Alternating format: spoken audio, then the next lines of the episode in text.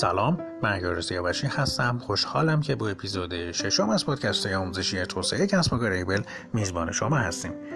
امروز می‌خوایم در خصوص یکی از تکنیک های مهم در تبلیغات صحبت بکنیم به اسم تبلیغات سمبولیستی.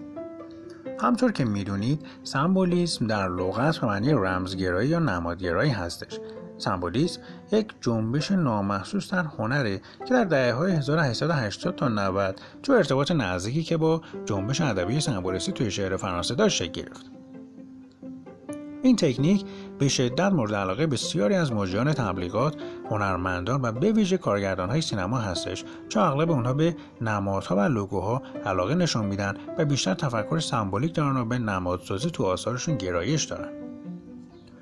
نمادسازی یا اندیش های نمادی از زمانهای بسیار دوری هم رواج داشته. حتی نمونه های اونها رو توی حیوانات هم, ما می‌تونیم مشاهده بکنیم. ولی بیشترین کاربردش توی اسمها، لوگوها و نامگذاری محصولات ایده هستش.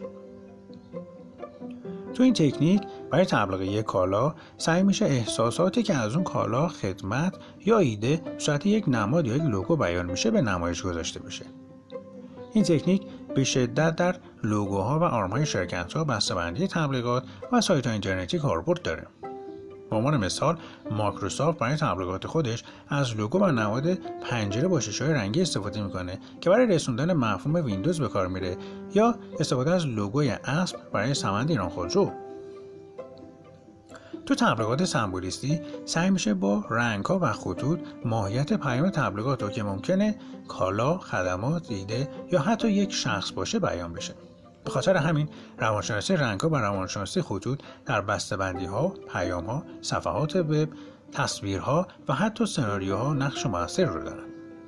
برای مثال خطوط مورب و منحنی که توی محصولات شرکت فایرستون استفاده شده و یا رنگ ها و نشانه های به کار رفته در وبسایت های مختلف رگه هایی از کاربرد این موارد هستش.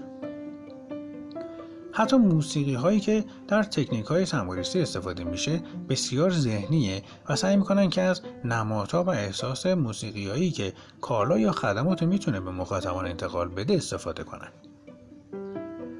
امیدوارم که اپیزود ششممون براتون مفید بوده باشه.